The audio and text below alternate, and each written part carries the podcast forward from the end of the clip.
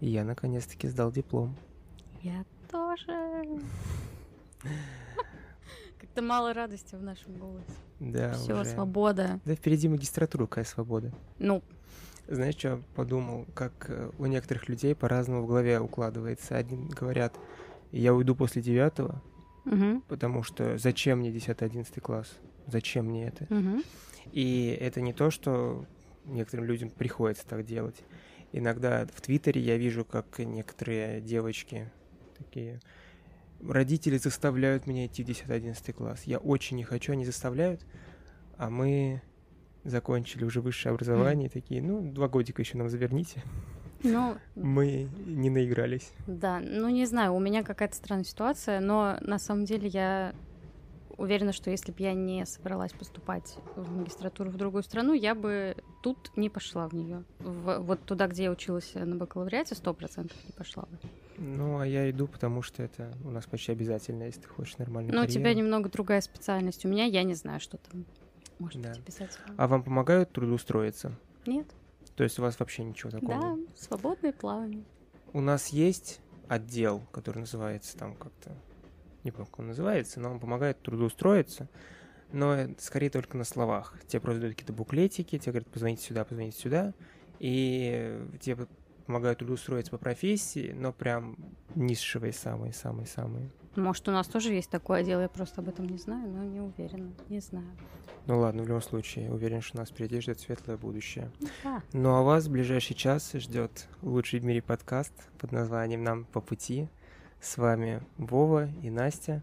Мы поговорим сегодня о новостях, поговорим немного о музыке, о фильмах и, конечно же, обсудим э, прочитанную нами книжку. Давай начинать. Начинаем.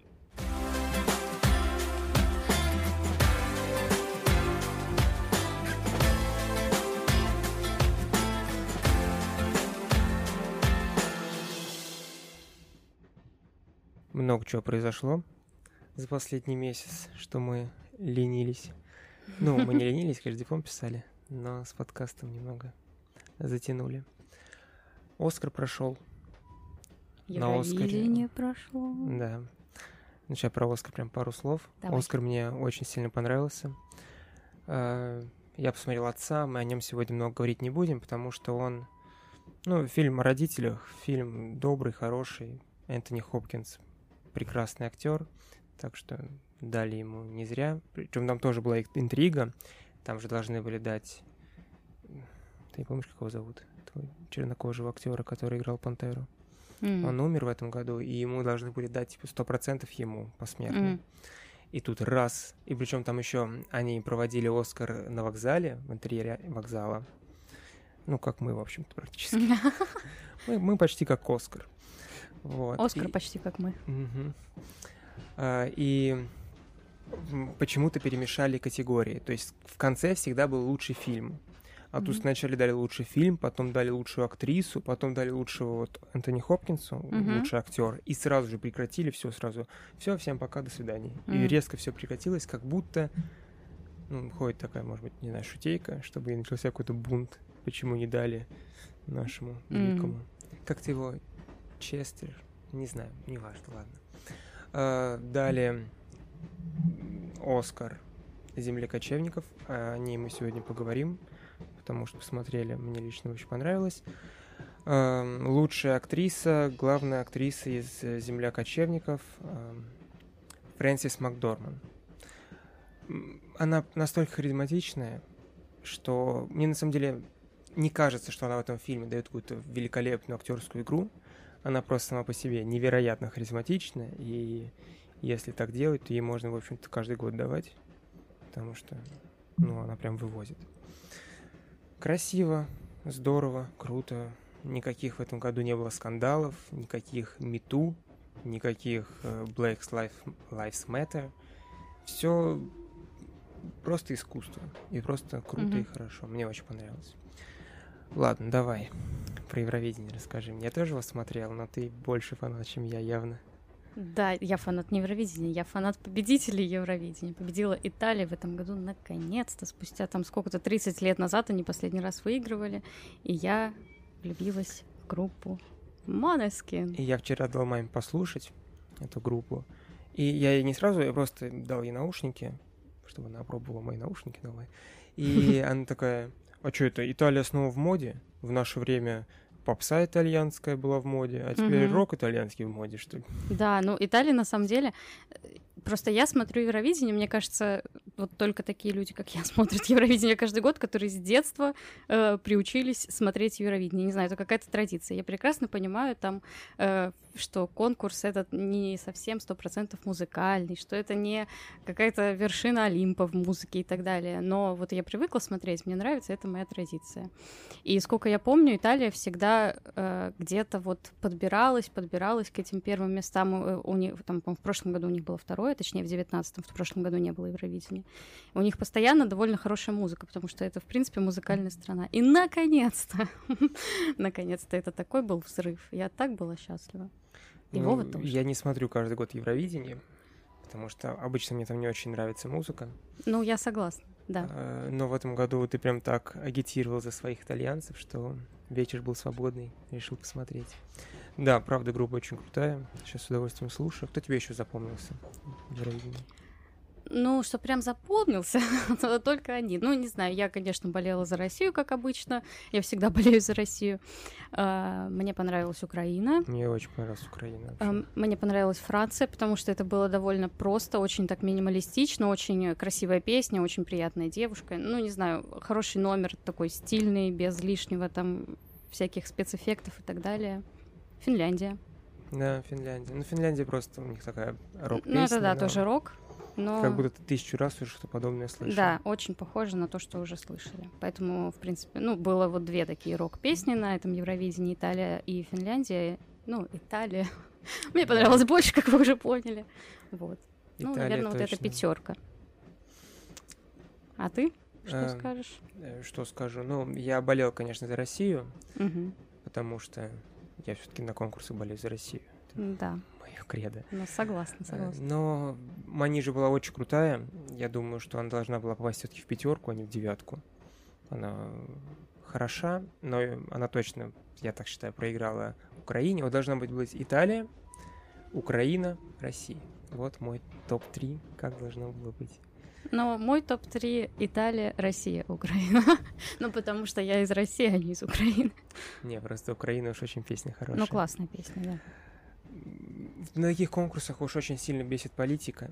Во-первых, два да. года назад, или когда, не два года, это было, когда Украина победила. Помнишь? В шестнадцатом году. В шестнадцатом году, когда победил явный не фаворит, и сейчас, когда раздавали жюри оценки, когда ты видишь, что Украина не дает ни балла России, потом Россия не дает ни, ни балла Украине, а еще вот этот наш странный менталитет отдать 12 баллов дружественной стране, а не тем, кто лучше, потому что мы отдали 12 баллов Болгарии. Молдове. Молдове, mm-hmm. Молдове. Ее продюсировал Филипп Киркоров. Да, там рядом Киркоров сидел с этой певицей, и эта певица, ну, совершенно ни о чем. Там выступление плохое, и все. Да, уж лучше бы тогда Азербайджану дали тоже по дружбе, но там хотя бы было поприличнее, правда. Да. Ну, в этом году какая-то тенденция всего хорошего. Перестает быть политика, перестает быть важной. Ну, не важной, а влиять на искусство. Политика, все эти движения — Угу. Это круто. Да, в принципе, очень хороший. Я постоянно сейчас вижу в соцсетях там всякие видео и так далее про то, как какой, какая была приятная атмосфера в этом году на Евровидении, как все поддерживали, там, как танцует украинская певица под Манижу, когда она выступает, как танцует Манижа и поддерживает там с флагами, когда поет Украина. И, в принципе, все общаются. Очень приятно. Может быть, еще из-за того, что не было два года конкурса, был коронавирус, всем сложно, особенно людям, ну, у них артистов жизнь завязана просто на том, чтобы коммуницировать с людьми и так далее для всех такой был приятный праздник. Единственное, что было неприятно, это до Евровидения. Вот я сейчас стараюсь уходить из социальной сети ВКонтакте, потому что там, по-моему, уже она превращается в одноклассники, она очень душная. Там я постоянно... там только переписываюсь вообще. Я вот сейчас универ закончил, хочу вообще оттуда уйти, потому что больше меня там ничего не держит. Можно mm. уйти в Телеграм, и будет прекрасно. И там комментарии, конечно, под манижей просто да, отвратительные. Да, да люди совершенно забывают, что в России живут не только белокурые, голубоглазые русичи, Да, но это даже не только ВКонтакте, и много было комментариев от э, всяких звезд, от артистов тоже в ее сторону. Mm-hmm. Какая-то русская женщина, Жириновский, допустим, я помню, э, просто разносил песню. Песня действительно специфическая, я когда первый раз услышала, я тоже подумала, что это вообще шутка. Потом уже так э, немножко Послушаешь, послушаешь. И кажется, я что... скажу так, я бы, конечно, ее не слушал прям в плеере, да, потому что она, правда, необычная, не такая мелодичная, чтобы ее прям идти слушать, наслаждаться. Но я всегда был за эксперименты, за вот эту да. вот странную музыку. Это интереснее, чем Это формат Евровидения. Эти... Я очень... Мне нравились выступления Лазарева и Полин выступления Гагарина. Полины Гагарина, угу. но это были самые обычные классические песни, выступления. Угу. Да, вы очень красиво поете, и, ну, такое ощущение, что это немножко не тот конкурс. В этом конкурсе никогда не побеждала оперная певица, которая вышла и спела лучше всех. Тут всегда побеждает немножко шоу, немножко контекста, что там вообще о группе известно, э, сама песня, энергия, которую ну да, но тоже все равно нужно какую-то э, золотую середину находить, чтобы это не было, выде... ну, чтобы не выделяться. Чтобы это не было как Германия, которая вышла просто с прикольчиком. Ну, они просто, мне кажется, не парятся. Вот эти страны действительно не парятся. Германия, Англия и так далее. У нас в России это прям очень важно. А это есть же. Он, когда в 2007 году, по-моему, да, когда победил Дим Билан, это был тот mm-hmm. год побед, мы там что-то вообще побеждали, в, даже, даже в футболе. Mm-hmm. Там в полуфинал, что ли, вышли. Не помню, не буду говорить. Даже в футболе? Но, ну, потому что в футболе явно не так крутые. И тогда вот началась эта прям вот такая радость, и все люди начали это смотреть, привыкать к этому Евровидению, и да. еще не отвыкли, хотя многие уже, конечно, все сидят там, бу-бу-бу, бу-бу-бу, это для домохозяек конкурс, что его смотреть. Ну да. Все равно интересно, все равно странно. Стараются, привозят хороших артистов. Да, для них это все равно, конечно, круто. Это тебя услышит весь мир. Такая mm-hmm. площадка, мне кажется, единственная музыкальная в, ну, в мире. Логично. Поэтому для них это все равно классно. Так что слушайте группу Monoskin. Мы в телеграм-канал добавим обязательно как там подборку из Да, я думаю, что лучшего. я уговорю пять песен от Насти. Я вам больше скину. от сердца оторву. Не, на самом деле они уже сейчас э, очень быстро набрали популярность. Хотя я вижу э, тоже по соцсетям, некоторым мне нравится, конечно, потому что все равно специфично, многие просто не любят рок и так далее, или многие у нас слишком консервативны, там, я не знаю. Но очень многим и нравится, так что если кто-то еще не слышал, послушайте у нас в телеграм-канале. Да, и вообще подписывайтесь, мы там выкладываем для вас много чего интересного. Что у нас сейчас? Сейчас еще идет эм, чемпионат мира по хоккею. Угу. Идет он не в Белоруссии, а... а где? Ты помнишь где? А, кстати, я не знаю где. Да, я сейчас уточню. А, в этом году очень странные там победы, совершенно какие-то необычные. Да, фантастика. Мы сыграли уже несколько игр. Мы победили Чехию со счетом 4-3, победили Великобританию, а, победили а, Словакию мы проиграли 3-1 и победили Данию Тоже со счетом 3-0. Да, а странности есть такого рода, как э, Казахстан и Германия. Казахстан победили со счетом 3-2. И Беларусь, Великобритания, да. 4-3. Великобритания тоже, не помню, никогда не была прям хоккейной какой-то страной. Но я не профессионал. Я где-то на первом курсе любил делать ставки, но очень маленькие на этих букмекерских компаниях. Mm-hmm. Прям где рублей 100, просто ради интереса. Но сейчас я уже совсем от этого отвык, потому что непредсказуемость абсолютная. Ну, Особенно в этом году. Ну, как мне объяснил мой папа, он сказал, что сейчас идет НХЛ, и поэтому все лучшие хоккеисты, конечно, которые играют в Америке, там вот в НХЛ, они все играют сейчас там. И даже наша сборная, угу. она сейчас, э, ну, в общем, она не состоит из всех самых больших звезд, там, типа Овечкина и так далее. Поэтому вообще это очень странно, меня это поразил, этот факт, потому что обычно, мне кажется, так не делается в спорте. Ну, я, например, э, очень слежу за фигурным катанием, и я знаю, как ставят турниры, ну, что, конечно, люди могут участвовать э, сначала в национальном чемпионате, потом они там участвуют в Европе, мире и так далее. Это очень странно, на мой взгляд. А есть чемпионат мира по фигурному катанию? Да. Проходил в этом году? Да. Кто там победил? Ну, в фигурном катании есть четыре категории. Есть пары, есть соло девушки, соло мужчины есть танцы на льду. Э, победила, конечно же, Россия везде. Везде. Да, везде. Девушки наши заняли весь пьедестал. Первое, второе, третье место. Это очень здорово. А кто наш главный соперник? А, нет, не везде. Парни, конечно, у нас не победили. У нас парни самые слабые. Кто наш главный соперник в фигурном катании? Какая страна? Ну, тоже зависит от категории. Э, Япония, Америка. Ну, так, Америка. Танцах Франция. В основном такие, ну, ледовые, скажем, державы. Ну Как, да. в принципе, в хоккее. Я вот как-то не привык фигурное катание смотреть, но ты потихонечку заставляешь. Надо к этому Ну, приобщиться. фигурное катание не самый мужской вид спорта, поэтому... Ну, Но я, да. не керлинг уже хорошо. Но Евровидение ты уже посмотрел, так что... Да. Ам, Впереди нас еще ждет э, спецвыпуск от HBO э, сериала Друзей. Мгм.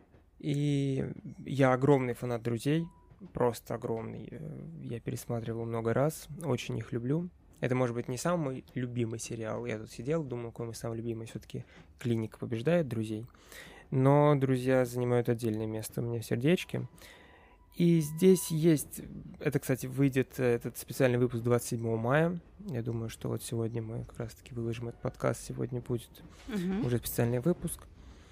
Это не будет выпуск. Я надеялся, что это будет выпуск так, как будто они э, вот вернутся в эту старую квартиру на буквально там пару часов, как будто они вот все старенькие и будут в контексте сериала, но они скорее просто сядут в в этой квартире и будут вспоминать, как проходили съемки, какие-то смешные моменты веселые все вместе. А еще, что меня очень сильно напрягает, это то, что в этой серии будет участвовать э, как минимум группа BTS, Серьезно? будет Джастин Бибер, Про Бибера будет э, актер Кит Харрингтон, футболист Дэвид Бекхэм, э, Нобелевский лауреат Мала Юсуфзай. Боже, откуда столько денег у них? Нет, денег у них просто невероятно. Там каждому актеру из этой шестерки заплатили по 2,5 миллиона долларов. Просто вот прийти, поговорить. И пару- столько еще Без звезд. сценария, без всего. Просто приходишь, разговариваешь на камеру и уходишь. Вот бы нам так. В принципе, тоже работу делаем. Да. А, А сколько там хронометраж, неизвестно? Сколько она будет идти? Нет, пока неизвестно. Сегодня все вечером узнаем. Меня слегка все это напрягает. Друзья закончились в четвертом году, в 2004. То есть в основном фанаты друзья это люди за 30. Это я случайно так наткнулся в М, юности, что кажется, нет, полюбил. кстати. Вот э, это примерно молодость моей мамы. И она сказала, что она, по-моему, даже не смотрела полностью и никогда фанаткой не была. Мне кажется, наоборот, в нашем поколении почему-то вот это всплывает старая культура, не только в, э, А может, в плане в сериалов. 90-х просто не показывали это в России, поэтому никто не знает. Да нет, она знает, конечно. Да нет, показывали, я думаю. Но сколько фанатов, мне кажется, очень много фанатов друзей именно в нашем поколении. Ну хорошо, ну в любом случае, друзья все-таки люди за 20. Потому что сейчас уже совсем другие герои, сериалы, любимчики. Да. А фанаты Джастина Бибера это уже люди за 25. Потому что Джастина Бибера, вот мои одноклассницы любили, когда мне было, когда я был в классе в шестом, наверное, вот был этот бум Джастина Бибера. Оговорка, я Вовина одноклассница, но я не любила Джастина Бибера. Да. Да. Э, Кит Харрингтон, ну ладно, он из HBO, я думаю, он там пришел, конечно, за деньги, но ладно, фиг с ним. Э, Дэвид Бекхэм. Ну, явно люди, которые обожают сериалы, не очень-то любят футбол. Ну, Ну, не знаю. сериалы футбол это такое, как будто фут- сериалы для одних людей, футбол для других. Нобелевские лауреаты это уже для каких Короче, такое ощущение, что они хотят просто у экранов собрать вообще Ну да, всех. микс очень А, и, интересный. конечно же, чтобы собрать всех, кому младше 18, это группа BTS, которых они... Вот этого я не знала, это вообще прикол. Они хотят собрать у экранов весь мир, всех возрастов, и я предчувствую, что всем не понравится, потому что кто пришел посмотреть на Мгм. друзей, будут сидеть такие, а зачем я сейчас слушаю BTS? Те, кто пришли послушать Джастина Бибера, будут сидеть, а зачем я вообще сейчас слушаю какого-то но- Нобелевского лауреата? И вот это вот все, в конце концов, окажутся, окажут- окажутся недовольными. Ну, просто вообще, в принципе, так, так это странно, когда был такой успех у сериала, и потом спустя много лет они это снимают. э, очень редко, мне кажется, в таких случаях получается конфетка. Да, да. Поэтому не знаю, что будет. Я не, не скажу, что я фанат друзей, я их один раз посмотрела, очень долго это откладывала, мне очень понравилось. Э, позже на одном дыхании, но я не смотрела там много раз и прям не обожаю и не жду. Но интересно, я посмотрю, конечно. Не знаю, что будет, но я не предчувствую какой-то феерии почему-то тоже. А еще все-таки интересно, что сериал «Друзья» сейчас выходить не смог бы, потому что там все-таки есть свои сексистские шуточки, что-то такое, что можно было в 95-м, но нельзя сейчас. Угу. И сейчас бы так не снимали, потому что даже я вот смотрю иногда думаю, ой-ой-ой, сейчас бы такое, конечно, ого-го, что сделали бы за такие слова. Но все равно люди сейчас смотрят и как будто делают оговорочку, что ладно, в 95-м это можно было, и возвращаются, ни за что не извиняются, слава богу. Угу. Ну ладно, друзья, это, конечно, любовь. Причем я впервые в жизни друзей посмотрел, мне моя знакомая дала на дисках, я еще смотрел, на, в DVD-шник вставлял. Mm-hmm. И у меня там была такая большая упаковка, и в нем много-много дисков с каждым сезоном. Круто. Не, я уже на Netflix смотрела. Да. Ну, посмотрим. Да, сейчас, к сожалению, что-то с ситкомами как-то совсем плохо. Все ситкомы мои самые любимые давно закончились. Ну, самый последний это вот «Теория большого взрыва», который закончился в прошлом или за прошлом году последний, а больше я даже не знаю, за что браться вообще. Очень хочется что-нибудь взяться. Офис посмотрел впервые в, в, в этом году. Мне очень понравилось. Я просто там основан юмор на кринже. То есть ты сидишь такой, о боже, стыдно. Uh-huh. А я такое с трудом переживаю. Я могу прям на паузу поставить, потому что мне крайне неловко. Но посмотрев первый сезон, уже все, не смог остановиться. Герои там прекрасные. Ладно, надо какой-нибудь сейчас диплом сдали, можно какой-нибудь да. сериальчик посмотреть, новенький. Эм, ну что, еще мы посмотрели фильмы. Мы посмотрели «Отца». Вообще, я не хочу говорить о всех этих фильмах, которые мы также посмотрели к Оскару, потому что не хочется их советовать. Если вам хочется посмотреть на определенного актера из этих фильмов, то, конечно, смотрите. Но так, в основном, фильмы такие скучненькие, обычные. Единственное, о чем хочется поговорить, это о «Земле кочевников», мы в прошлом выпуске говорили про хорошие фильмы, про судно Чикагской семеркой, который вообще прекрасный. А в этом вот сделаем упор на э, земле кочевников. Как тебе? Ты посмотрела? Да, я посмотрела. Мне понравилось, конечно. Я не могу сказать, что мне не понравилось. Я не могу сказать также, что я это буду пересматривать. А тебе было скучновато? Нет, не было скучновато. Но он, э, я бы сказала, что скорее, конечно, грустный фильм, чем э, такой побуждающий к чему-то отправиться там в путешествие. Давай коротко, коротко, может, сюжет опишем, чтобы да. люди понимали, о чем Главная героиня теряет мужа, муж у нее погибает, и в связи с кризисом 2008 года в стране закрывается большое количество предприятий, и вот один из самых главных заводов, э, градообразующих заводов, в которого построен угу. город – он закрывается, и многие люди оказываются без работы, им нечего делать. И вот э, главная героиня, потеряв мужа, потеряв работу, покупает себе трейлер и отправляется в путешествие по стране, по Америке, живя в этом трейлере.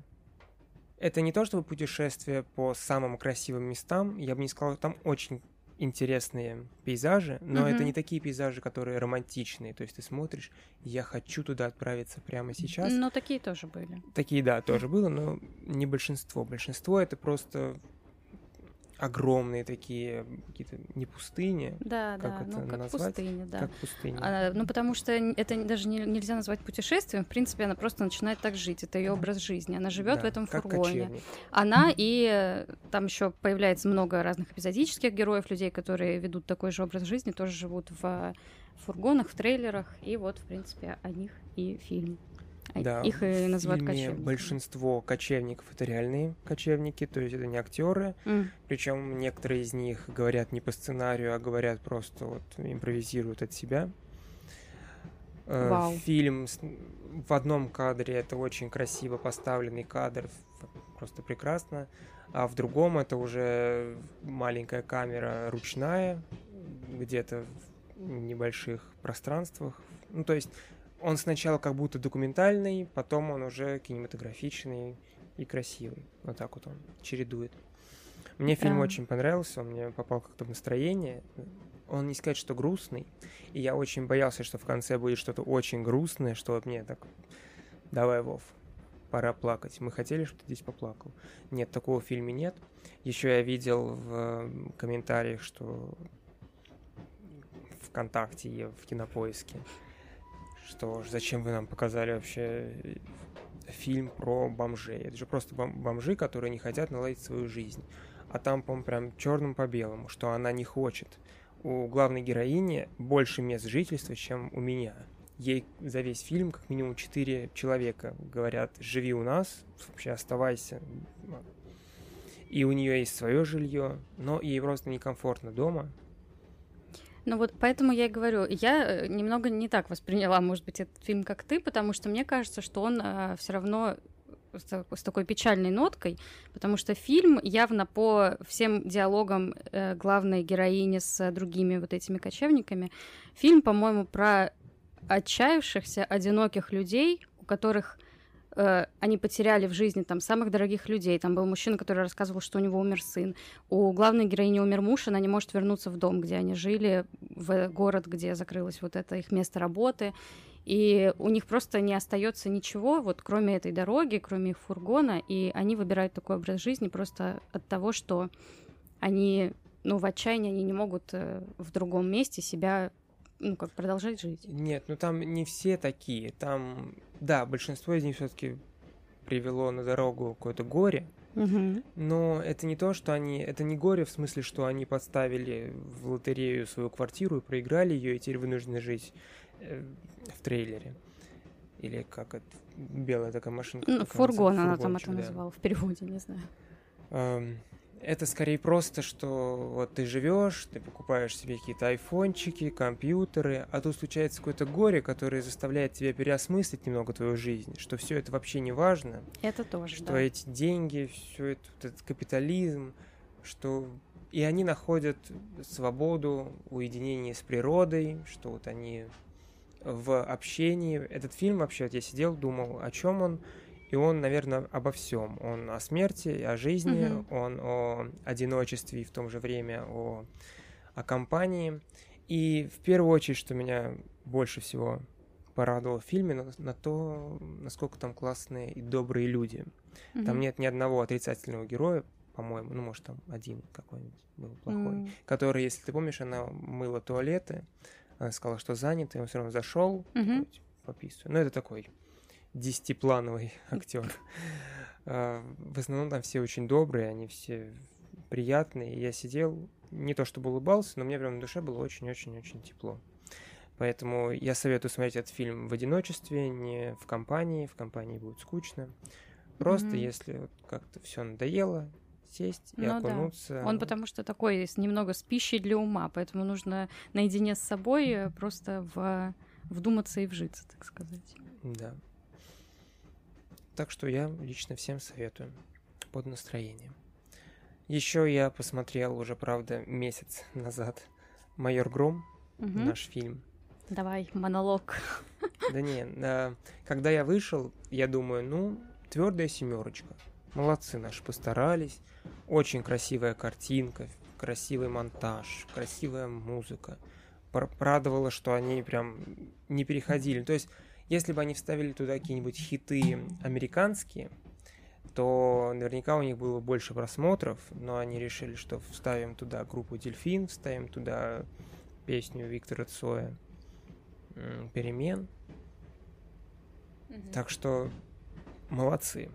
Но чем больше ты думаешь об этом фильме, тем больше какие-то начинаются странные мысли. Э, во-первых, э, главный герой без истории. Он вроде как потерял отца, но мы не знаем, где он его потерял и как. Главный герой живет в, крас... в большой, крутой квартире, но она у него похожа на помойку. Почему это так? Почему он же вроде как серьезный, ответственный человек, почему у него квартира похожа на помойку?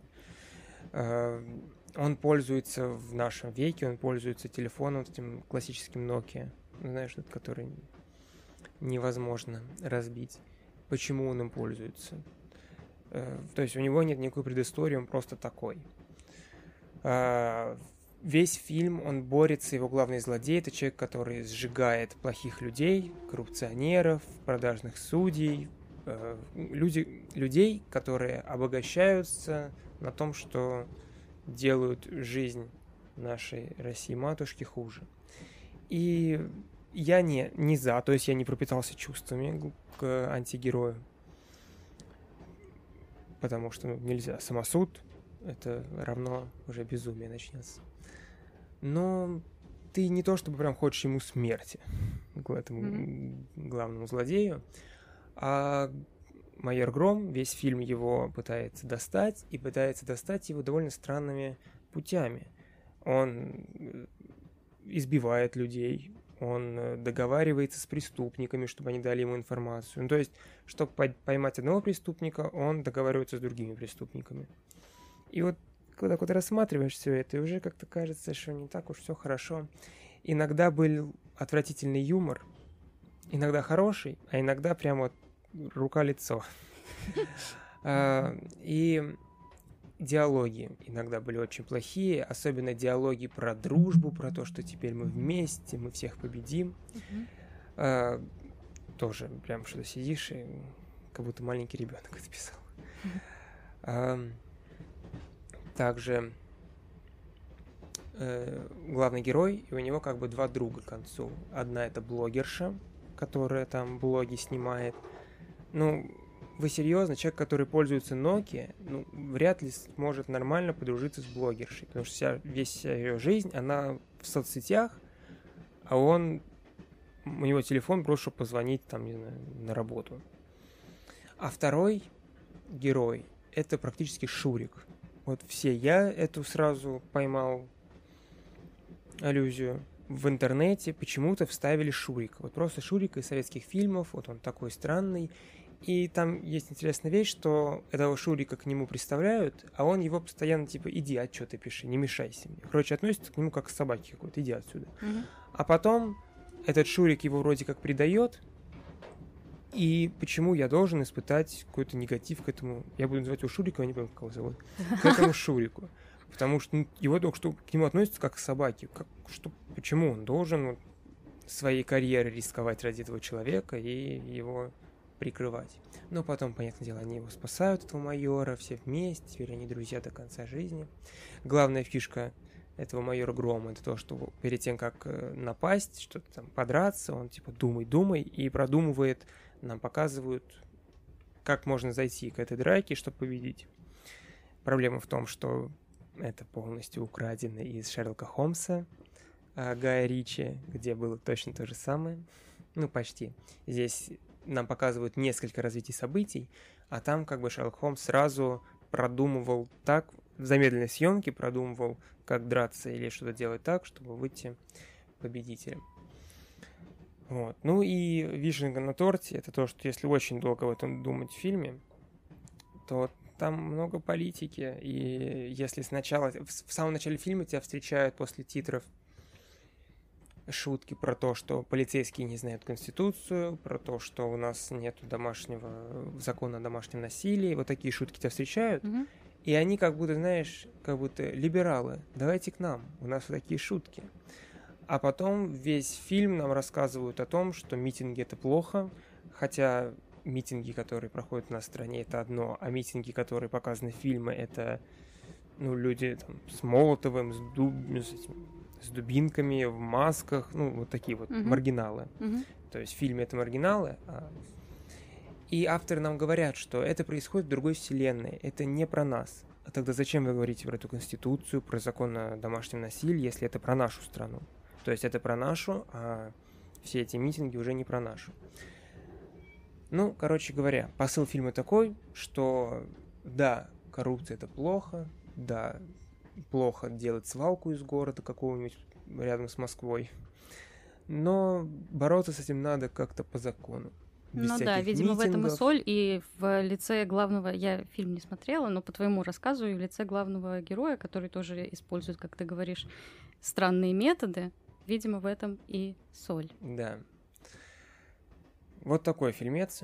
И причем он весь фильм пытается посадить в тюрьму этого как его, чумного доктора, который Мгм. сжигает этих коррупционеров, а самих коррупционеров-то вообще никто не трогает. Ну, они как вот там прям главная такая сюжетная линия, что сын какого-то миллиардера сбил на дороге девочку, и судья его отпустил, потому что он сын миллиардера. И, в общем-то, по фильму его бы никто так и не тронул бы ни разу, если бы не чумной доктор, который пришел и сжег его. Мгм. И там еще есть сцена, где майор Гром вспоминает Достоевского и про то, что э, ну, напомню, как эта фраза звучит, что тварь дрожащая или право имею. Мгм. Преступление Вот. наказание. Да. То есть, что Раскольников тоже думал, что если я убью старушку, то всем будет только лучше. А на самом деле ничего лучше не будет. И чумной доктор вроде такое же, он считает, что вот я сожгу этого, и всем будет лучше. Но самосуд сделал плохое. Надо просто мирно, чтобы власть слушала нас, а мы слушали власть. Прекращаю я свой монолог, потому что у меня уже утихли эмоции. Э, очень много. Ну, просто обидно, когда вроде такой красивый, хороший фильм. А, и самое главное, забыл самое главное, что главного злодея зовут Разумовский. А у нас... А, и он списан с прототипа Дурова. Дуров и Разумовский. Мгм. Мгм. И э, главный злодей создает социальную сеть, в которой нельзя никого отследить. Это абсолютно анонимная, абсолютно безопасная социальная сеть. Точно такую же со- создал Павел Дуров в Телеграм.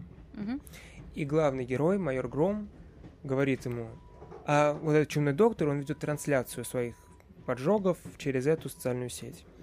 И главный герой ему говорит, дай мне записи, скажи мне, где он находится. А тот ему, мы просто пока что не знаем, что это один и тот же человек, Разумовский и чумной доктор. Но я вам этого не говорил. Вот. А, И он говорит, дай мне его координаты, дай мне какие-нибудь данные. Он говорит, моя социальная сеть абсолютно безопасна и абсолютно скрытна, ничего дать я вам этого не могу. И главный герой, ну и нахрена ты это создал, чтобы такие террористы появлялись? Ну, ты чувствуешь, да? Мгм. Невозможно вот на это все смотреть. Есть, конечно, защитники, которые в интернете, это самый лучший фильм, никакой политики там нету. Ну, есть, есть она. Поэтому я снизил все-таки на бал, поставил шестерку, да и спонсировал этот фильм. В общем-то, один... У Навального есть расследование про этого человека, он как бы не указан в титрах, что такое, но он отец, по-моему, режиссера или что-то такое, или продюсера. Ну вот, короче, не очень приятные впечатления, когда ты начинаешь о нем думать. А так очень красиво. Я очень рад, что русские режиссеры начинают снимать такие красивые фильмы. С удовольствием ходил бы на них, а не на Марвел.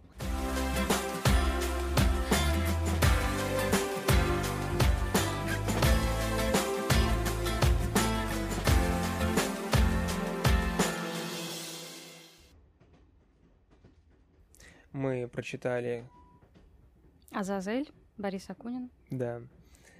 Э, Как тебе книга? Знаешь, э, дорогие слушатели, Давай ты мы не начнешь. совсем понимаем, э, как вам будет приятней. Вам будет приятнее, Мгм. если мы будем полностью рассказывать вам сюжет книги. Конечно, вот рассказывать о Зазель очень глупо, потому что это детектив, и тут же самое интересное это развязка, это вот прочитать книгу и дойти до развязки. И поэтому пересказывать, конечно, Азазель мы сейчас точно не будем. Но другие книги, такие, как вот мы читали в прошлом, какие-то какую-то классику, хотите ли вы, чтобы мы вам ее прям пересказывали, чтобы, если вдруг у вас не хватает на эту книжку времени, вы были с ней знакомы. Поэтому дайте нам, пожалуйста, какой-нибудь отклик. Мне очень понравилось. Мне понравился слог, мне понравилось... Мне... Я влюбился в эту книжку в тот момент, когда э, Фандорин впервые пришел в дом к Лизочке. Лизонька, как он Лизонька. Извини, я теперь бью. Давай не будем рассказывать книгу, давай расскажем просто завязку. Да, Нет? Да, да, вот хорошо. в чем, с чего начинается книга? Начинается с того, что в Москве, в, в Александровском, по-моему, парке, где-то, в общем, в центре Москвы, э, молодой человек совершает самоубийство, и вот Фандорин, о котором заговорил Самоубийство он сначала, он не просто выходит и совершает, но сначала заигрывает с публикой, там разговаривает. на глазах у людей, да. Да, разговаривает с самой Лизонькой, там она вот присутствует в этом в начале. И потом достает пистолет и самоубивается. И вроде как самоубийство и самоубийство, но оказывается все не так-то просто. Ну да, потому что все, ну все не так просто, потому что да. детектив там много, конечно, все очень витиевато, много всяких э, линий, поэтому понятное дело рассказывать мы об этом не будем. Но Фандорин, о котором Вова заговорил, это главный, главный герой. да, главный герой, который расследует убийство. И в, в этой книге в первой ему 20 лет, что-то. Да, да, по-моему. Э, интересно, что уже вся серия книг про Фандорина закончена и она взаимосвязана, само собой, и вот эти в первой книге ему там, по-моему, даже не 20, по-моему, даже 18, он прям совсем молоденький, Ну, что-то около 20, да. То в последней книге ему там уже за 60, то есть прям вот становление героя полностью от самых младших до старших лет. Uh, я хотел просто, мне очень понравился этот момент, когда он впервые пришел пообщаться с этой Лизонькой, и он с ней общается, он понимает, что он очень маленького ранга, а она дочка генерала, по-моему, если не ошибаюсь. И приписочка от автора, такой как бы в мыслях Фандорина, что Фандорин чувствовал, как погибал. Ну, то есть, ну, это прям, когда ты вот сидишь, общаешься, я понимаю, какой он такой молодой, сидит с этой красивой Лизонькой, которая как бы Лиза, но он ее, конечно, в голове называет Лизонька. И его прям чувствует, как погибает, потому что ему не светит, а красота неописуемая, умная, красивая. Но Фандорин тоже не дурак. У него был отец, просто он погиб, отец был очень богатый, и он сначала там проиграл все деньги. Поэтому у Фандорина очень хорошее образование, он очень умный, статный, из хорошей семьи, но в данный момент он находится на таком распутье, угу. не в самом лучшем статусе. Книжка наполнена. Если, вот я думал, если снимать по этому фильму, по этой книжке сериал, то, в принципе, получится, потому что...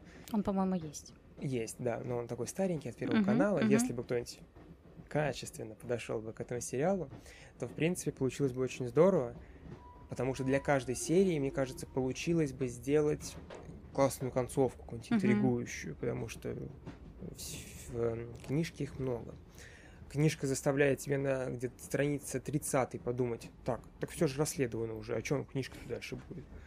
Но Акунина есть чем нас удивить. Э, я бы с удовольствием продолжил бы знакомиться с Акуниным.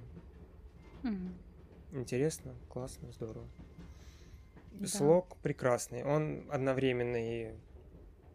Эта книжка э, время, в котором происходит действие до, по-моему, 19 до 20 века, то есть конец 19 если да, нет, не помнишь? Не помню, мне казалось, что начало 20 века где-то. Вот Знаешь, что еще? Э, неспокойное Мне время. немного не хватило картинок из-за моего плохого образования в истории.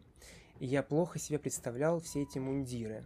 Он часто описывал mm. мундиры, потому что там очень много военных, полицейских, и он описывает их мундира, а я вообще плохо понимаю, как называются, там, не знаю, пуговицы у мундира, и поэтому я в этом путался, и мне приходилось постоянно лезть в интернет, чтобы посмотреть, как выглядел генерал тех лет, чтобы его угу. как-то проиллюстрировать у себя в голове. Угу. Вот это не хватало. Но книжка реально классная, концовка меня вообще повергла в шок. Я не ожидал, что книжка вроде бы заканчивается если не считать последних трех страниц хэппи-эндом, но в конце все, все, все переворачивают. Угу. И меня это сильно тронуло. Ты как? Ты расскажи вообще свои впечатления. Ну, мне тоже понравилось, в принципе, детектив. Я не очень много читала детективов, но что читала, это обычно интересно, ну, потому что это всегда книга с интригой, и хочется побыстрее дойти до конца мне в некоторых моментах даже, видимо, из-за того, что вообще книга называется Азазель, Азазель — это какой-то демон, в общем, это книга про зло, скажем. И я люблю такие книги, мне кажется, все любят, э, потому что это что-то такое манящее. Я не знаю, как у Лермонтова, извините за мои отсылки, у Лермонтова про демон. то, что зло привлекательно э, в «Герой нашего времени». Ну, зло, правда, привлекательно, про это всегда интересно э, читать, смотреть и так далее. И там где-то мне даже казалось, что это чем-то похоже на Достоевского, где-то там, э, не знаю, вот этот вот э, кружок как звали эту героиню, которая там была красотка, завязанная на зле? Амалия, по-моему. Да. а, вот мужчины, которые у нее в доме собирались. Мне это начало напоминать идиота Достоевского, Настасью Филипповну. Потом где-то я подумала, что это похоже на Булгакова. Одну секундочку, пока ты не ушла. А, у наших конкурентов, у Куджи подкаста был недавно гость Евгений э, Жаринов. Я обязательно выложу в телеграм-канале эту ссылочку, дам вам. Там было про то, что очень часто классики говорят именно о демонах, о Азазеле, о зле, чем вот о чем-то райском, хорошем и чистом, потому что это всегда больше привлекает ну, конечно. и интересует. Больше э, возбуждает, скажем, но больше эмоций вызывает. Да, и я советую посмотреть этого, этот подкаст после нашего, потому что вот ты смотришь, там час, по-моему, длится, и после этого часа единственное, чего тебе хочется, взять книжку и что-нибудь почитать, потому что ты целый час слушаешь невероятно умного человека, начитанного, и просто хочется внутренне быть таким же, угу. хотя бы к его годам, хотя бы когда-нибудь, хотя бы быть таким. Да, вот. рассказывай дальше. Ну, э, не знаю, единственное, что меня смутило, я не ожидала такого, хотя уже даже не помню, если честно. Просто я прочитала недели три, наверное, назад, и у меня немного стерлись эмоции, но э, замешанность в сюжете государственных и политических вопросов. Я не знаю, насколько явно... Я посмотрела, что он написал книгу в 98 году. Я не знаю, были ли там у него какие-то идейные вложения в... Ну, Отсылки ты имеешь Потому что, э, опять же, да, я про него прочитала. Возможно, не к действительности, а просто выражение его каких-то личных э, позиций. Потому что я прочитала, что он очень э, большой противник российской власти. Он живет за границей в, в Англии, Англии по-моему, да. И не знаю, но сюжет за завязан на таком государственного, в принципе, ну, в общем, сюжет завязан на государственных таких делах потом это к концу выясняется уже ближе. Вот это немного... Я просто такого не ожидала, я думала, что масштабы как-то поменьше будут этой истории. А да, в конце открывается, что там прям... прям вау, это вселенское какое-то зло, Азазель. Вот, но не знаю. Э, я тоже не настолько сильна в истории, тем более вот 90-х годов, таких близких к нам уже, близкого времени, поэтому я не очень могу провести параллели. Может быть, их там и нет. Ну, хотя по-любому, когда человек пишет книгу, он все равно свои идеи в нее вкладывает. Свое видение да. той эпохи, чего-то сейчасшнего. Это не просто там история какая-то сто процентов, вот интересная с интригой, да, детектив убили. Что-то там есть, какое-то зерно. Да. Но в целом интересно. Я советую. Вова тоже. Да, я тоже советую. И вот сейчас пятый подкаст мы записываем. Пять книг мы прочитали за этот год. Пять книг мы прочитали за этот год для этого подкаста, конечно. Это смешно. Да, так. То ты тоже больше прочитал. Я просто много прочитал технической литературы. Это пять... лично я прочитал пять художественных книг в этом году. И это самое интересное все, что мы читали, как по мне. Ну, это просто детектив, понятно. Она, ну, она более... Просто... Нет, просто, понимаешь, есть книги, которые ты, боже, еще страницу, еще, пока не дочитаешь, ты не успокоишься. А есть книги, которые ты читаешь, приятно, почитал, ты там 50 страниц отложил. Ну, нет такого, что, боже, в конце будет какой-то экшен, э, в конце будет развязка. Поэтому, конечно, тут специфика жанра такая, что да, это интересно вот быстрее дочитать. Да, но пишет хорошо, постоянная интрига. Интрига не только к концу, интрига вот просто через пять страниц что-то ну, решится да, да, такое. Да. Угу. То есть да, Борис согласна. Акунин молодец. Борис Акунин молодец. Меня смог заинтересовать. Э, к следующему подкасту мы решили прочитать Ильфа и Петрова «12 стульев». Я думаю, что многие из вас смотрели фильмы советские. Их два, очень люблю Ильфа и Петрова, я очень люблю эти фильмы. Читал «Золотого теленка» в детстве, в юности. Но вот до 12 стульев не дошел. Надо дойти сейчас, обязательно прочитаем. Угу.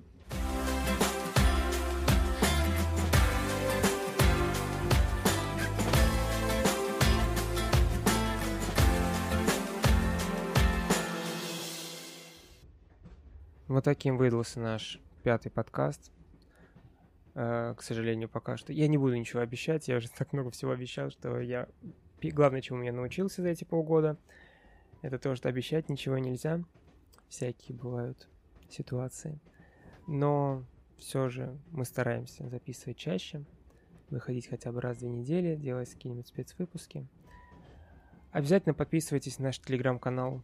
Мы стараемся, ведем там много интересных видео, фотографий, текстов.